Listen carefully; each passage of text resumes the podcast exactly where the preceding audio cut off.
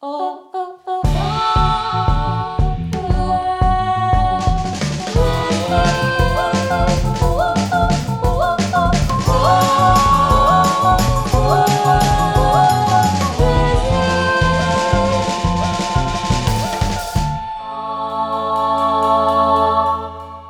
Привет, меня зовут Егор Сенников. А меня Егор Беликов, и я буду говорить в нос, потому что я в гриппе, как и герои нашего фильма, который мы сегодня обсуждаем, да, Егор? Ну, фильм не наш все-таки, а фильм Кирилла Серебренникова. А жаль, я бы снял такое да. кино. С собой в главной роли. Ну, можем начинать прямо сейчас. Да, действительно, сегодня обсуждаем фильм Кирилла Серебренникова «Петрова в гриппе», который является практически дословной экранизацией книги «Петрова в гриппе и вокруг него» уральского писателя Алексея Сальникова. Кстати, с ним мы тоже поговорили специально для этого эпизода, поэтому Поэтому слушайте внимательно, если вдруг вы читали книгу, а фильм не смотрели, там можно будет послушать, что сам писатель про это думает. Вообще Сальников — это икона для меня, если честно, совершенно уникальный писатель для вот 21 века в целом. Ну окей, может быть, еще Алексей Иванов. При этом Сальников вообще поэт изначально, и только потом дорос до большого романа, который публиковали в каких-то литературных журналах. Его так много там читали, этот роман «Петров в гриппе вокруг него». Даже я читал его в том журнале на сайте на каком-то с большим трудом. В общем, так или иначе, можно сказать, что отношение к этому фильму на самом деле разное. Допустим, мне фильм не очень понравился, я думаю, об этом сегодня поговорим,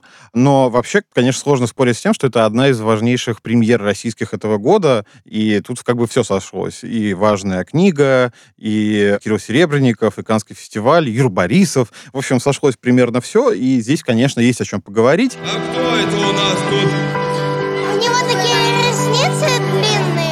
Да, это тот случай, когда мне не нравится ваш фильм, но я готов умереть за то, чтобы вы его показали. Кирилл Серебренников э, очень долго сидел под домашним арестом в связи с делом седьмой студии, которое я лично считаю политическим. И вместе с этим он с большим трудом в процессе судов по ночам снимал эту картину «Петрова в гриппе». Его не выпустили на премьеру этой картины на Канском кинофестивале, как и не выпустили на предыдущую премьеру его, который назывался «Лето». Мне кажется, это очень несправедливым, когда ты снял фильм, причем с большими трудностями. Более того, насколько я понимаю, эти условия домашнего ареста и вообще условного срока повлияли и на то, что фильм не снимался в Екатеринбурге. Да-да, он весь снят в Москве, который изображает Екатеринбург. Обычно все наоборот. Да, там есть несколько сцен в Екатеринбурге, но они скорее такие видовые. Все остальное практически снималось в Москве. Мне кажется, это отчаянно несправедливым. Несмотря на то, что это не самый мой любимый фильм Серебренникова, о нем все равно есть э, о чем поговорить, потому что это такая какая-то важная скрепа, что ли, в российской культуре. Отношение к Серебренникову, то, что делает Серебренников и какими хотя бы относительно новыми методами он это делает. И в целом то, что он выбрал мою любимую книжку за последние лет 10, наверное, на русском языке написанную, и так ее экранизировал, это, мне кажется, очень симптоматично, и все это мы подробно обсудим, в том числе с Сальниковым. Для меня это просто явление Христа народу, если честно.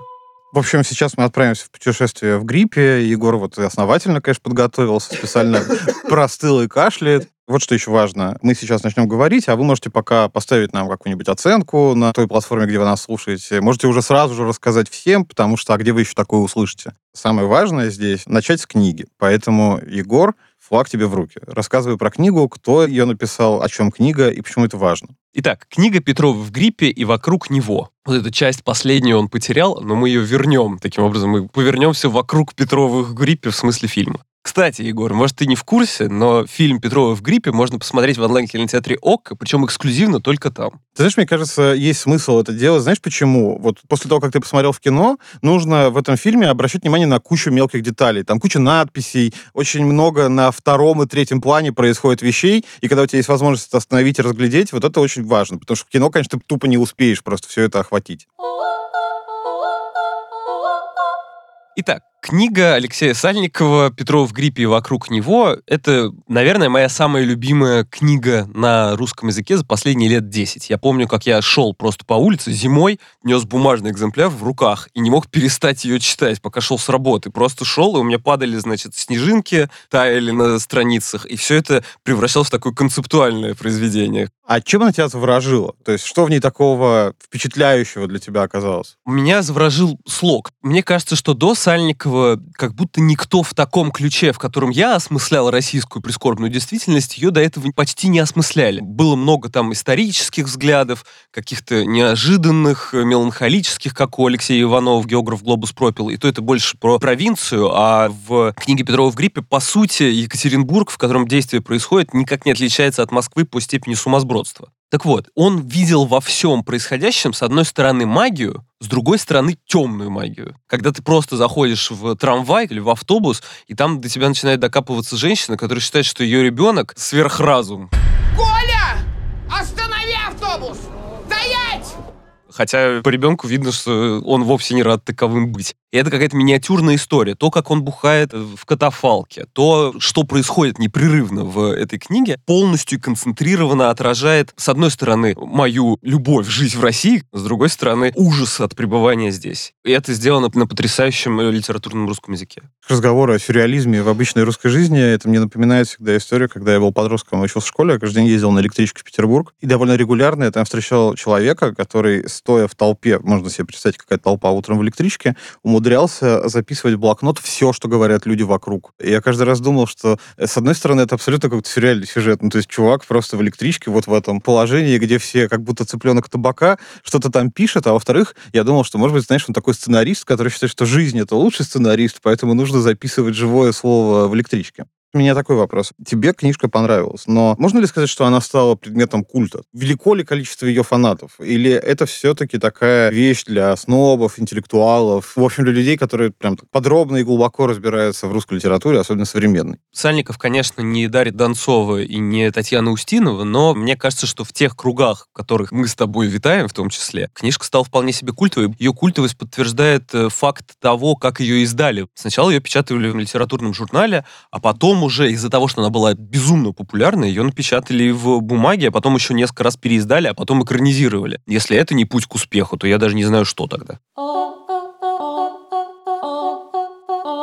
Ты знаешь, Егор, вот смотри, книжка, которая тебе очень понравилась, которая совпала с твоим ощущением жизни вокруг. С каким чувством ты готовился к премьере этой картины, которая состоялась в Каннах? Вот ты ее смотрел там. Что ты думал, что ты ожидал, и совпали ли твои ожидания с тем, что ты увидел? Слушай, у меня вообще трагедия произошла с этим фильмом, достойное попадание в этот фильм. Как устроен Каннский фестиваль? Это всегда какой-то ад непрерывный. У тебя что-то на что-то все время наслаивается, кто-то что-то куда-то переносит, на показы не достаются билеты, и вот такая ситуация у меня произошла с Петровыми в гриппе. Я видел его, но я в итоге убежал от режиссера Ари Фольмана, заслуженного режиссера, аниматора, который снял мультфильм «Где Анна Франк», который был вне конкурса. Чтобы успеть на Петрова в гриппе, весь в смокинге бежал по Каннам, меня не пустили, потому что я опоздал на 0 минут. То есть я пришел ровно в момент начала показа, они сказали, нет, это недостаточно хорошо для нас. Поэтому я смотрел его в IMAX. Я думаю, что я единственный человек, который смотрел его в IMAX, в принципе, из всех россиян. И в итоге я шел с тяжелым сердцем, потому что ну, я не надеялся на супер что-то большее, чем то, чем являлось лето. А лето, если честно, это мое прям guilty pleasure. Мне прям очень нравится. Я помню, как мы его смотрели в Каннах. Люди сидели на фильме «Лето», слушали песни на русском языке в том числе и пытались подпевать на языке, который они не знают. То есть это совершенно полное безумие и полное вовлечение в эту картину было. Мне кажется, это самое успешное из того, что делал Серебренников. Что касается Петрова в гриппе, то меня Долин еще до показа напугал и сказал, что, типа, ну, это такое очень странная такая фантасмагория, но я люблю такое, сказал мне Антон, после чего я начал серьезно переживать. Но я скорее смирился в итоге с этой картиной, с ее переполненностью разнообразными деталями, которые часто кажутся навязчивыми. При этом мне кажется, что она хоть каким-то образом, но отражает в итоге дух той самой книги. Ну, во всяком случае, Серебренников пытается бить в ту же точку. Уж насколько успешно ему это удается, сейчас обсудим. Ты знаешь, такая возможность, мы можем вот прямо сейчас э, в подкаст впустить Алексея Сальникова и узнать, что он думает по поводу соответствия книги и фильма. Алексей, как вам кажется, экранизация фильма наследует книге по настроению и ощущению, или для вас это совсем разные явления? Мне кажется, что это очень близко к ритму романа. Там, где присутствуют лирические моменты, они присутствуют и в фильме. И получился абсолютно такой же переход от э, нашей безумной современности, ну, уже начала 2000-х, к главе с Снегурочкой. Идеально. Такой прямо отдельная короткометражка, вытекающая из всего остального фильма. Можно ли сказать, что фильм Кирилла Серебренникова приносит дополнительный смысл в книгу? И вообще, что важного фильм привнес, чего в книге вообще не было? Как интересно делают вообще э, люди, которые э, создают это переосмысление, что в театре, допустим, что в кино. У нас в ЦСД сделали, допустим, из упоминания, что в библиотеке должен быть какой-то новогодний праздник, сделали целый спектакль. В спектакле Гоголь-центра сделали так, что пустили всех этих зайчиков и снежинок в троллейбусе в наше время, где они превращаются, получается, в сумасшедших. А Кирилл из упоминания, что из гроба сбежал покойник, у меня это было просто подтверждение, что Аид, настоящий Аид, а не придуривается. Он сделал целую метафору нашего вот поколения, такого вот э, с разницей, там, да, в 10 лет, в 15, о попытке сбежать от прошлого, может быть, что сделать невозможно, потому что оно уже случилось. Мне кажется, самое время, собственно, поговорить о том, о чем, собственно, картина. Давай попробуем ее, ну, с небольшим количеством спойлеров, хотя вообще не очень понятно, могут ли быть спойлеры про этот фильм, потому что он настолько, в общем, магически реалистичный, что даже спойлеры ничего не привнесут. В общем, если срезать некоторые линии, история, которая рассказывается и в книге, и в фильме, это история Петрова. Он, с одной стороны, рисует комиксы, а с другой стороны, он работает в шиномонтажке слесарем. И он перед Новым годом заболевает гриппом. Все это приводит его к очень странному, а, можно сказать, бэт-трипу, который, в общем-то, уводит его довольно далеко. Фантазии о жене его, которая работает библиотекарем, и ему то ли кажется, то ли это действительно так, что она убивает людей, которые туда приходят, и вообще убивает людей, которые ей не нравятся. А может, ей кажется? А может, ей кажется, да. На самом деле, про каждый из того, что сейчас назовет Егор, можно и нужно сомневаться, потому что это история ненадежного рассказчика, при этом рассказчик толком не определен. Мы вообще не понимаем, от чего лица нам рассказывается вся эта история, учитывая, что он, значит, рисует комиксы, хотя это явно не вяжется с его образом как таковым. Она вроде бы как убивает людей, но это вообще на нее не похоже, потому что какая-то суперинтеллигентная татарка. И зовут ее Нуруиниса Петрова, что отдельно должно, видимо, давать некоторую фантасмагоричность происходящего. И у него, в общем, много этих э, каких-то визуальных трипов, то он ездит в катафалке со своим приятелем, чьи инициалы складываются в имя Аид. Нужно мириться с арабами и жить по-своему! И, в общем, во всех этих его то ли внутренних, то ли внешних скитаниях один из центральных образов, вокруг которого он часто строит свои воспоминания, это его память о советском утреннике в его детстве, когда его за руку взяла Снегурочка, которая была на детском утреннике, и у нее была очень холодная рука, и для него это такое важное событие, к которому он ментально все время возвращается. Да, причем он это не сексуализирует. Для него именно оказалось сюрпризом, что у нее была холодная рука, то есть она была как будто бы реально дочь Деда да. Мороза, Снегурочка, собранный человек из снега, да, снежный голем такой. Как вы уже поняли, количество линий в этом произведении, что в книге, что в фильме, оно достаточно большое. Все они рассказываются нелинейно, и, честно говоря, мне даже кажется, что было бы не так важно, в каком порядке бы они рассказывались. Грубо говоря, их можно было бы менять местами, и вряд ли бы от этого сильно менялась э, общая конструкция. Да, в общем, такой фантасмагоричный роман. И важный еще момент, что параллельно мы по новостям, по радио, по газетам все время слушаем про какие-то странные события, происходящие в Екатеринбурге. А это все-таки очевидно, Екатеринбург, и это важно для самого Алексея в этом Екатеринбурге конца 90-х, начала нулевых мы постоянно слышим про какие-то странные события. То там люди кого-то убивают, какие-то жестокие происходят вещи, что-то исчезает. И, собственно, фильм заканчивается тем, что мы наблюдаем, что в гробу, который находится именно в том катафалке, в котором Петров со своим приятелем Аидом и ездил, значит, в гробу этом встает человек. э, Этот человек сыгран рэпером, Рэпером Хаски. Хаски. Да, и он бежит по такой непролазной русской грязи, добегая до автобусной остановки. Автобус, естественно, его сначала обливает грязью. Он садится в него, и там, собственно, к нему подходит кондуктор, и она в костюме Снегурочки, у нее золотой зуб, а все остальные гнилые, и она просит передать за проезд. Вот на этом заканчивается картина. Меня немножко это добило, если честно, по объему. Это вообще очень длинный фильм. Да, он идет почти три часа. Да, он э, один из длиннейших был в конкурсе Кан, а в Каннах вообще не любят длинные фильмы, потому что они не могут встать в расписание нормально. Каждый год есть один какой-нибудь четырехчасовой такой фильм, и это один он должен быть, больше не должно быть. Как «Мектуб. Моя любовь. Интермеца» Абдулатифа Кишиша был пару лет назад, когда мы даже не знали, что нам покажут, а нам четыре часа показали, как женщины тверкают в ночном клубе. Петровы, может быть, не так меня добили своим хроном, но все же вот эта фантасмагоричность, которая выражена иногда излишне ярко, что ли. Как будто бы кадру пытаются придать вот этого магического реализма там, где это никак не лезет. Да, это иногда выглядит прям чрезмерно нарочито. У меня пару раз было ощущение, как будто я смотрю фильм с 2005 года. Знаешь, вот там, где эти горячие путевки и туристическое агентство, которое называется... Аид, по-моему, так называется. Аид, Аид, да, и называется, ну, это такая шутка и гэг, мне кажется, все-таки предыдущей эпохи, и ты такой смотришь и думаешь, ну, это как-то чересчур, так уже не смешно. Кирилл Серебренников придерживается примерно той же теории, что и у него была, например, в фильме «Изображая жертву», где он как раз разбрасывался именно такими битами, если угодно, да, и они тогда очень хорошо сработали, Но это было в известно. 2006 или 2005 году.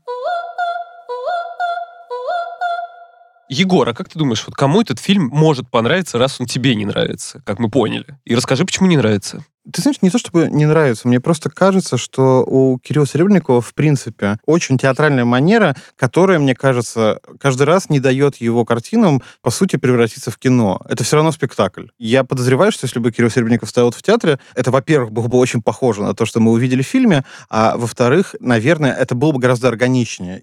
Мне кажется, что средства выразительности, которые здесь используются, они не кинематографические, они именно театральные, и, кажется, это не работает. А почему это всегда губительно? Ну, например, а ты ненавидишь Уэса Андерсона наверняка, да, тоже? Я не ненавижу Уэса Андерсона, но мне он кажется довольно однообразным в последние годы. Ну, он, собственно, как раз же на театр такой студенческий в основном и ориентируется. Ну, то есть это любопытно иногда как прием, то есть это не обязательно это любопытно как панацея. прием, но вот смотри, что с Уэсом Андерсоном, что с Кириллом Серебренниковым, у них это не прием, а метод. Они так все делают. Другие режиссеры, которые увлекаются театральными приемами в кино, а их много, от фон Триера и Бергмана до вот уже упомянутого Уэса Андерсона и, например, Альмадовара, Каурис Мяки, Фасбиндера, для них это часто бывает одним из приемов в их инструментарии. Они могут так, а могут не так. Для Кирилла же, видимо, действительно это ну, самый логичный, понятный, удобный ему язык, поэтому его фильмы мне все время как бы кажется, как будто они не совсем кино. Мне кажется, что и в предыдущих фильмах у него иногда находились какие-то вот исключительно кинематографические элементы, те же анимационные вставки в «Лете». Или я вот супер запомнил в «Петровых гриппе», меня супер впечатлила эта сцена, то ли выдуманного, то ли невыдуманного секса в библиотеке, Если уж спишь с кем-то, так скажи. Где Чулпан Хаматова, кстати, одна из лучших ее ролей объективно, на мой взгляд. Ну, то есть, это надо быть супер смелым человеком, чтобы со всем своим бэкграундом, со всеми этими благотворительными фондами сыграть натурально убийцу, библиотекаршу, которые иногда глаза наливаются черным, и она начинает крушить всех людей.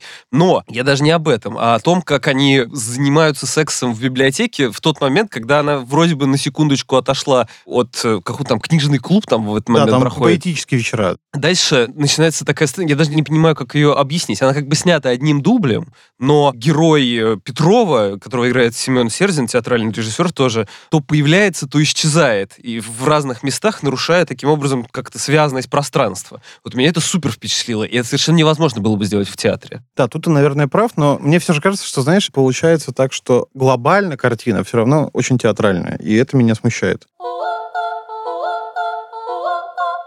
Этот фильм такой многослойный. Давай вот начнем снимать эти слои и попытаться понять, о чем же он по сути. Первый, самый очевидный, на который все указывают э, сразу же, конечно, это аллегория жизни, как многие пишут, в путинской России, хотя это неправда, потому что книжка написана в конце 90-х, начале нулевых, и в фильме вообще-то рассыпано огромное количество указаний на то, что это действительно примерно этот период, потому что, ну, сама идея, когда он идет в литературный журнал, персонаж Дорна, который играет в этом фильме, и литературный журнал явно скорее из 90-х. Это, короче, дружбан Петрова, такой очень самовлюбленный, нарциссичный, непризнанный писатель, который пишет явно полную ерунду. И планирует покончить с собой. Причем assisted suicide, то есть Да. чтобы ему Петров в этом всем помог. Да, и, в общем, даже одна из первых сцен в фильме, да, где Петров едет в автобусе или в трамвае и слышит разговоры людей, что вот надо бы взять все это правительство и прям его расстрелять, и ему сразу же видится, как это и происходит, и его зовут в этом участвовать, и вот он расстреливает правительство.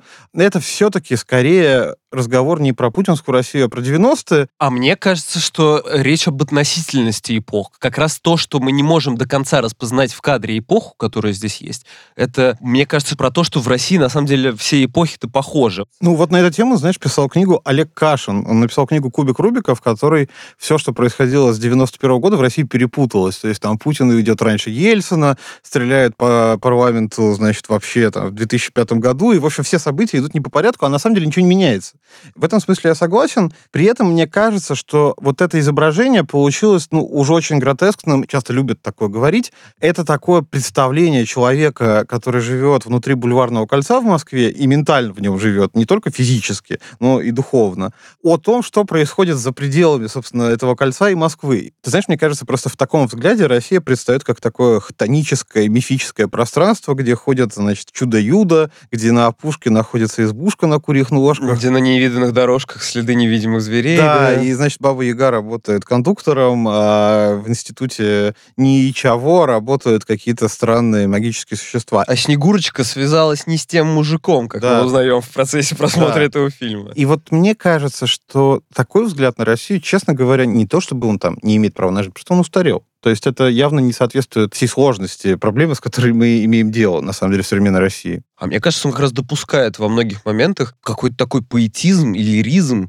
который э, распространяет конкретное высказывание о России и делает его более всеобъемлющим, чтобы не обязательно все было вербализировано, потому что в России все проговорить словами как будто не получается. Совершенно точно Серебренников испытывает эмпатию, какое-то сложное, болезненное в том числе чувство, которым он определяет Россию в том числе. Возможно, это ограниченная часть картины мира. Понятно, что Россия бескрайняя, и описать ее целиком не получилось даже у Некрасова, например. Но мне кажется, что попытка достойна того, чтобы ее засчитать в данной ситуации. Потому что это не о чем-то конкретном часто, потому что это, по сути, история одной странной семьи, болеющей гриппом. И вот этот грипп все нивелирует, он э, превращает все в фантасмагорию. Потому что мы все время держим в голове, что э, нам должен дать этот фильм ощущение гриппозности. Кстати говоря, мне кажется, что это на самом деле была главная задача Серебренникова, не отобразить Россию во всем ее варварском великолепии. Бывает такие кино иммерсивное, которое дарит тебе какое-то особенное ощущение. У меня такое было от экстаза Гаспара Ноэ. Просто ты смотришь фильм, а потом у тебя руки дрожат, когда ты выходишь из зала. Мне кажется, что Серебренников пытался, и ему даже это отчасти удалось,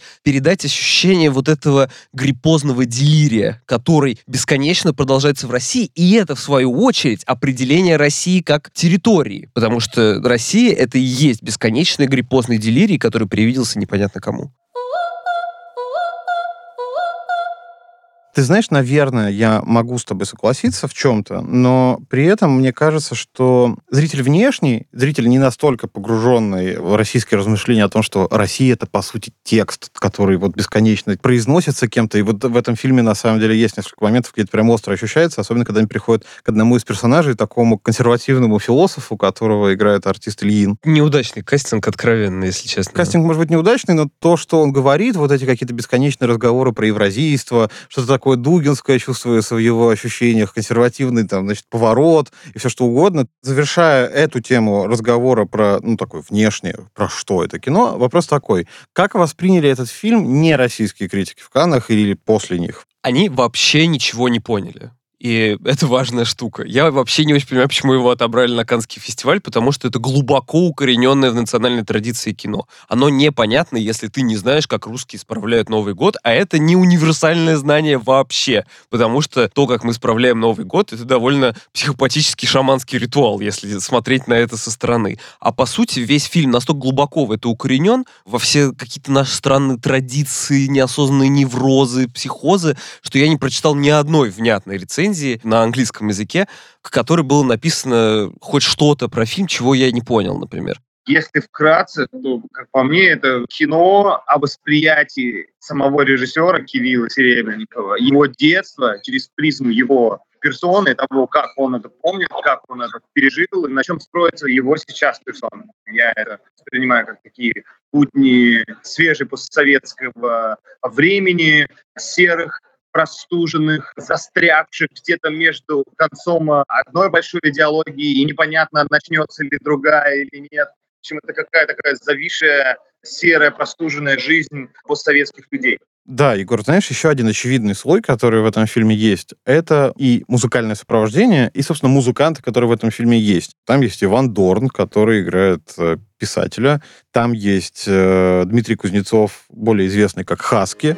Капсульной гостиницы под землей В развалинах рта колосится вой Будто где-то форточка плачет, ой Это заворочился прощур мой Он любит экран и любит кино. И в целом в этом фильме и само музыкальное сопровождение э, картины довольно такое необычное. То есть там как-то переплетается гражданская оборона с Ником Кейвом, группа «Ноль» Федора Чистякова с Генделем.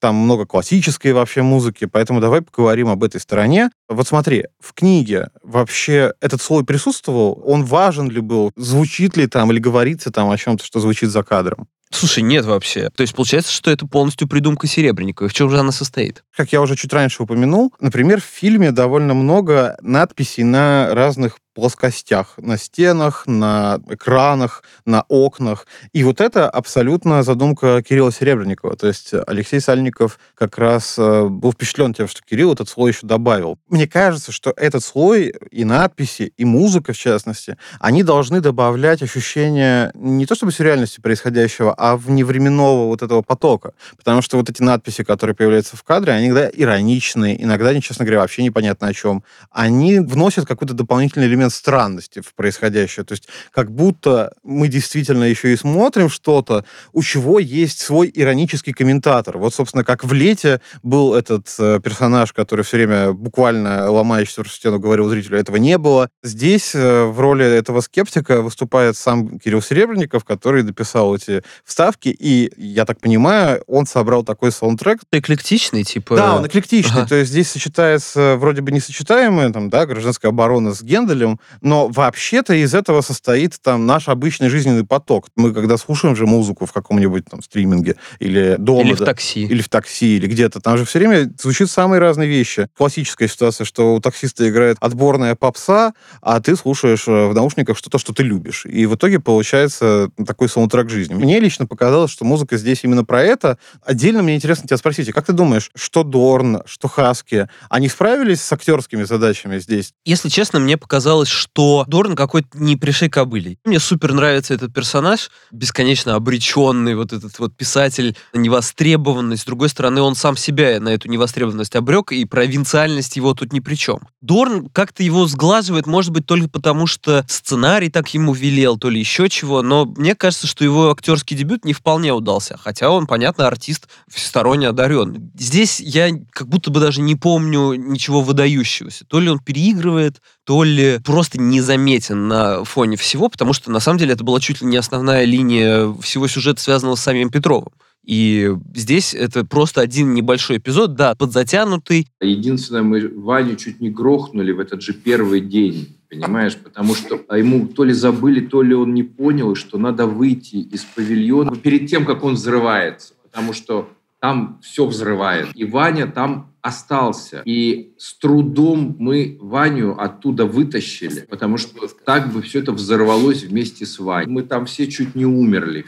Что касается Хаски, это просто камео. И я думаю, что его роль трупа, встающего из гроба в самом финале, наверное, номинальная, хотя в том числе это коррелирует и с его творчеством. Или ты знаешь, Хаски же снимал фильм, и в этом фильме играл Григорий Туманов. Он играл самого себя, и Хаски убивал его во время интервью, как бы для издания, для которого Григорий Туманов брал это интервью. В общем, у Хаски свои отношения со смертью и Библией, кстати, потому что сложно найти, наверное, русского рэпера, у которого будет больше библейских отсылок, чем у Хаски. Может, есть какой-нибудь православный рэпер. Мы же просто про него, может быть, не знаем. Наверняка. А скоро он взойдет к Олимпу и снимется у Кирилла Серебренникова. Но если вы об этом знаете, напишите, пожалуйста, в комментариях э, где-нибудь в ОКО или на Apple Podcast. Или нам напишите с Егором. У нас есть каналы в Телеграме, соответственно, Нувельвак Егора Беликова и Docs and Stuff. Вот эти камео, не камео, Дорна и Хаски, это ведь не единственные известные люди, которые в этом фильме существуют. Там есть большая сцена поэтического вечера, который проходит, собственно, в библиотеке, где работает героиня Чулпан Хаматовой. И там в кадре мы видим реально известных поэтов. Шишбрянский, Андрей Родионов, Юрий Гуголев. И самое главное, самый известный из них всех, это критик Кесса, ну, в прошлом Анна Наринская, которая, кстати говоря, была гостем нашего подкаста. Про новую этику. Послушайте, Да-да-да. если еще не слышали. И ты знаешь, Сальников рассказал, что Кирилл Серебренников добавил ее туда, не предупредив поэтов, и ее роль была в том, чтобы их на съемочной площадке раздражать, потому что там по сцене они должны беситься и драться, и он хотел добиться напряжения именно на площадке, поэтому он добавил ее туда, не предупредив, собственно, других поэтов, что там будет она. Как ты думаешь, вообще не чрезмерно ли количество камео? Представим просто человек, который как бы ну, не следит за поэтической средой, и это большая часть вообще людей на самом деле. Он не поймет, кто эти люди, кто такая Анна Наринская, кто эти поэты. То есть для него это будет, ну, как бы просто сцена с поэтами. Тебе не кажется, что это как-то, с одной стороны, ну, перенасыщает фильм, и при этом вроде бы никуда его не двигает? У меня возникло такое ощущение, что Серебренников перемельчил. Вот с количеством камео, с количеством этих надписей везде. И на самом деле этот эффект гриппозного удара по твоему сознанию можно было бы создать куда проще. И тогда бы он был бы ярче, наоборот. Появление даже такого замечательного человека, который любой атмосфере придает либо невроза, либо, наоборот, домашнего уюта, как это произошло с нашим подкастом, я имею в виду Анну Наринскую, наверное, лишнее. Хотя мы же уже не можем судить. Это как говорить о том, что ну вот как надо было бы снять этот фильм, дорогой Кирилл, мы же большие эксперты в режиссуре и точно знаем, как это делается, что не так, очевидно. К вопросу о том, что такое перемельчить. Вот в этом фильме много намеков, отсылок, аллюзий, в том числе и библейских. Как тебе кажется, что они из себя представляют, насколько они уместны? Это интересно, потому что сам Алексей Сальников, кстати, рассказывал, что даже вот этот гэг с тем, что друга главного героя зовут Аид, ну, не зовут Аид, а его инициалы складываются в Аида. Его играет Юрий Колокольников. Да, а, так вот, это вышло случайно. Он написал, как зовут этого персонажа, и лишь затем обратил внимание, что вообще-то его инициалы складываются в имя Аид. Это интересно. Но в целом у меня часто вот есть такое ощущение. Очевидно, здесь есть в этом фильме довольно много библейских мотивов. Они были и в книжке, кстати Да. говоря. У Сальникова в целом заключения Петрова разделяются как будто бы на аллегериевские «Девять кругов ада» и так далее. Да, но ты знаешь, интересно, конечно же, что здесь, как и в любом, мне кажется, произведении, написанном в западной культуре и э, написанном интеллигентным человеком, мы можем найти довольно много отсылок очевидных к древнегреческой мифологии.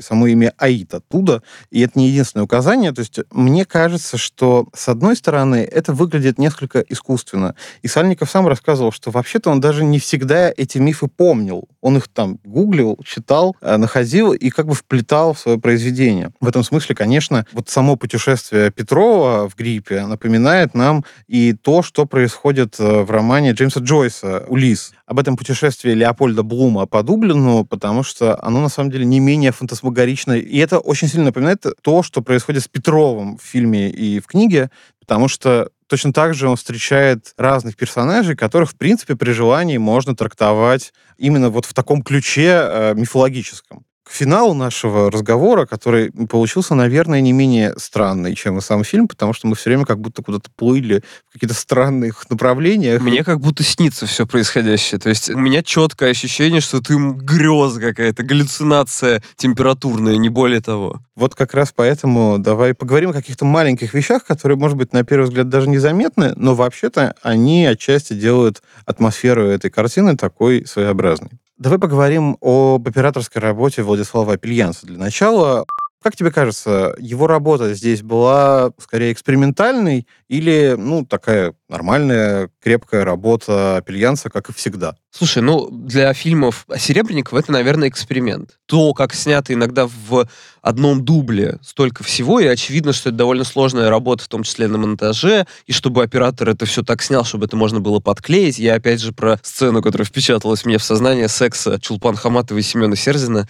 С другой стороны, Апельянц снимает, безусловно, профессионально и на голливудском совершенно уровне, но как будто приглаживает всегда эту действительность. Ты упоминал фильм «Экстаз» Гаспара Ноэ. Местами было ощущение, что как будто стремились к такому же эффекту. Особенно, знаешь, в сценах, ну, как вот в финале, где мы вдруг видим Семена Серзина заглядывающим в собственный дом в виде огромного Семена Серзина. Ой, это такой Александр Ходоровский был, такой Да, да, классический, изменение масштабов, грандиозно. Да, или знаешь, вот эта сцена, о которой, кстати, давай сейчас еще отдельно поговорим, где персонаж Дорна пересказывает Петрову свой рассказ, в котором два героя, очевидно, списанные с них самих, работающих в шиномонтажной мастерской, начинают друг друга мыть из шлангов и в конце концов целуются, что возмущает Петрова, потому что он говорит, что такого в жизни не было. Это, кстати, как в лете. Скептик, который говорит, этого не было, а герой Дорна говорит, да это вообще это не ты, это не про нас, это все выдумка. И это, мне кажется, что писательская самоирония, потому что, ну, это так и в оригинале было, и, соответственно, Сальников показывает, что понятно, что писатели многое берут из реальности, и от этого наверняка люди, которые узнают себя как прототипов разных героев, тоже могут вполне себя обидеться. Теперь послушаем, что по поводу этого фильма думает сам Сальников. Мы немножко уже с ним поговорили, теперь договорим, вернее, силами Егора Сенникова с ним договорим совершенно точно. Насколько для вас важен Екатеринбург как место действия событий в книге, и съемки же там не велись, как вообще для вас это решение? Сложно оно далось или не очень? Не велись, там только несколько кадров есть оттуда. Насколько вообще место, где происходит действие в этой книге, важно для истории? Для книги важно, а для фильма оказалось не важно. Так интересно. Мне даже понравилось, то, что некий универсальный город да, там создан. Сложно ли было работать, адаптируя книгу под фильм? Потребовало ли от вас это какого-то переоценки своей работы, нового взгляда, переосмысления? Вообще легко вам это далось или не очень?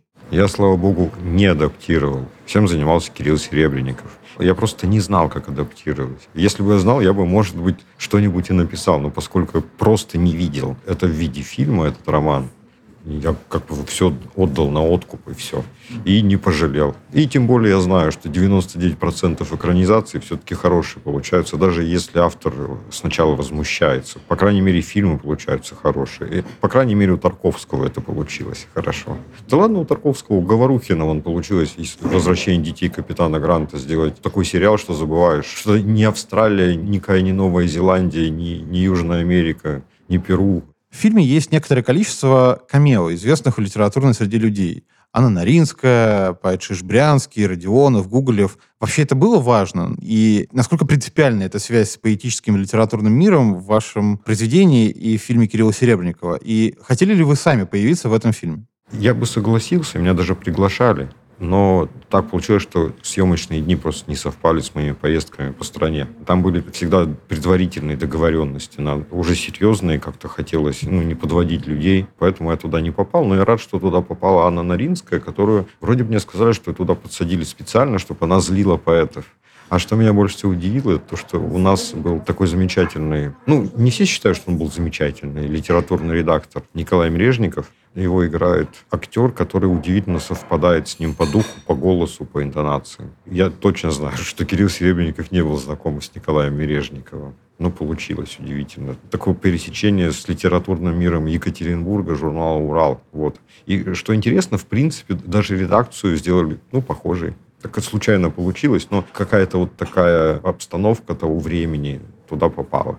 Когда я читал рецензии, как только появлявшиеся из Кан, отметил, что многие западные критики то ли жаловались, то ли отмечали, что им казалось, что фильм затянутый. Вам так кажется? Или, напротив, кажется, что все логично, и размер длина правильный, соответствует настроению книги, нарративу и тем, что вы хотели донести? Но я понимаю, почему это так показалось людям. Потому что вот это вот цветное повествование, оно заканчивается на такой пронзительной ноте, что кажется, что сейчас пойдут титры.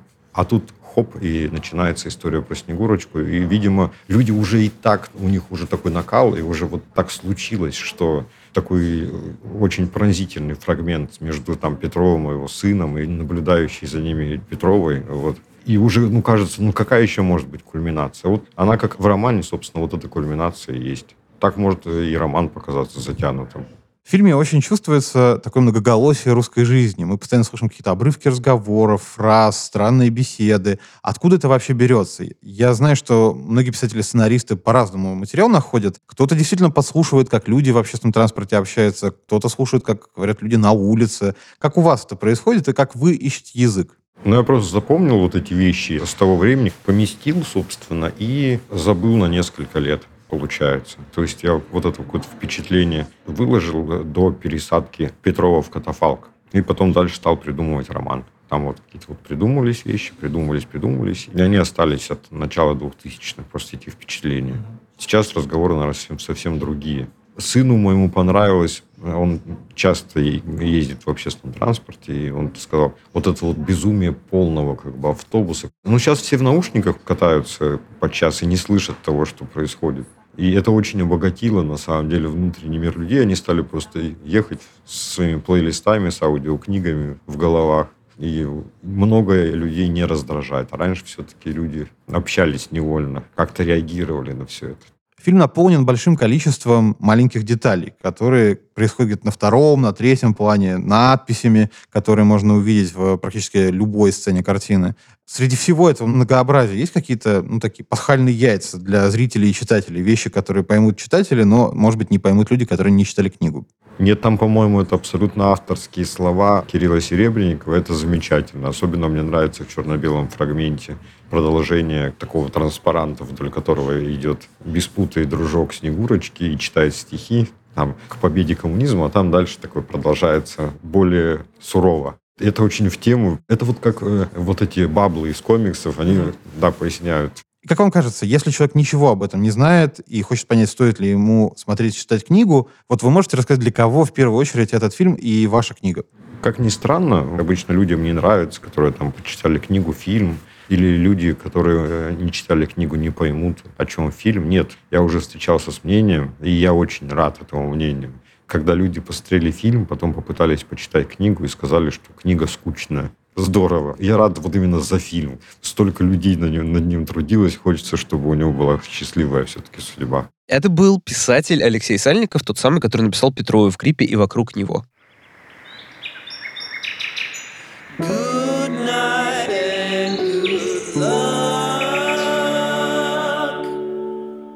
Пожалуй, нам пора подводить итоги, и я предлагаю вначале просто проговорить, как тебе кажется, все-таки о чем этот фильм и для кого он? На самом деле этот фильм как и книга полностью описывается его названием. Это действительно Петровы в гриппе, но где грипп — это что-то большее, чем просто заболевание. Кстати говоря, вот почему, наверное, этот фильм взяли на Каннский фестиваль. Да? Это же, получается, фильм в том числе о ковидной эпохе, и интересно было Каннам его показать и в 2020 году, и потом его отложили на 21 специально для того, чтобы он все-таки попал в конкурс Кан. Все потому, что это какой-то новый неожиданный разговор о болезни как состоянии человеческой личности о том, что же происходит, и о том, что болезнь может быть и больше, и шире, и глобальнее, распространяться на целую страну. В общем, как пел герой предыдущего фильма Кирилла Серебренникова, «Мама, мы все глубоко, глубоко больны». больны, больны да. В целом, мне кажется, мы проговорили все, что можно было только придумать. Мы обсудили и мифологические отсылки в сюжете. Мы поговорили о том, что этот фильм вроде бы, с одной стороны, и про путинскую Россию, а вроде бы про Россию вообще, как такой метатекст с отсылками на сам текст внутри текста. Мы поработали кинокритиками. Я умеренно похвалил этот фильм, ты жестко размотал. В общем, вся работа проведена. Да, поэтому мы будем заканчивать. Впереди у нас наша традиционная рубрика, в которой мы с Егором рекомендуем какие-то фильмы, которые не то чтобы буквально похожи на тот, который мы обсуждаем, который у нас является центральным в выпуске. Но в котором похожий прием используется. И в данном случае мы решили выбрать фильмы, которые как будто бы иммерсивно дают тебе впечатление того, что ты болен вместе с героями фильма чем-то таким неведомым и непознаваемым.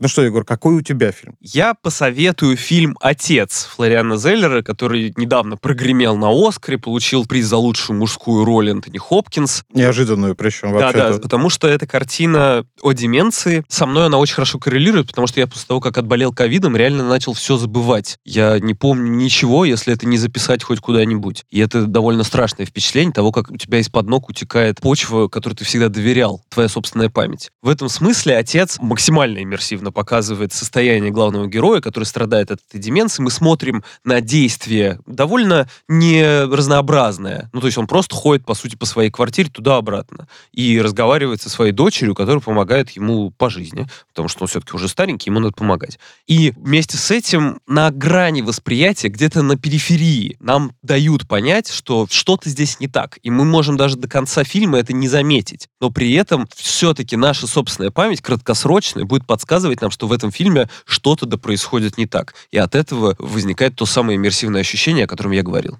Егор, а у тебя что? А у меня, ну, такой классический фильм, всем, я думаю, известный, это «Сияние» Стэнли Кубрика по одноименному роману Стивена Кинга, не являющийся, впрочем, дословной такой экранизацией, просто по той причине, что, честно говоря, Кубрику не очень интересно было дословно экранизировать книгу, и это, конечно, история того, как человек сходит с ума, и, очевидно, герой этого фильма уже и в начале картины не вполне в порядке, и место, куда он попадает, не менее странное, со своим собственным миром, со своими правилами, со своими эмоциями, и в этом месте он, конечно, начинает еще сильнее сходить с ума, и мне кажется, Кубрику удалось невероятно круто передать вот это ощущение, когда все как будто плывет, масштабы вещей, которые происходят с тобой, теряют вообще какое-то значение, и ты видишь какие-то вещи, которых никто больше не видит, и ты чем дальше, тем больше погружаешься в эти реки крови, которые затопляют собой отель Оверлук, в котором происходит действие фильма. Петрова в гриппе происходит примерно то же самое, только там реки соплей. Да, поэтому посмотрите «Отца» Флориана Зеллера или «Сияние» Стэнли Кубрика на ОКО, оба этих фильма есть, и, в общем, получите точно, ну, может быть, не удовольствие, но точно будете впечатлены, потому что, ну, вдруг вам не нравятся хорроры. Вдруг или... вы не видели «Сияние». Бывают же такие чудеса, на самом деле. Ну, бывает вообще-то. Ты знаешь, вообще-то реально бывает.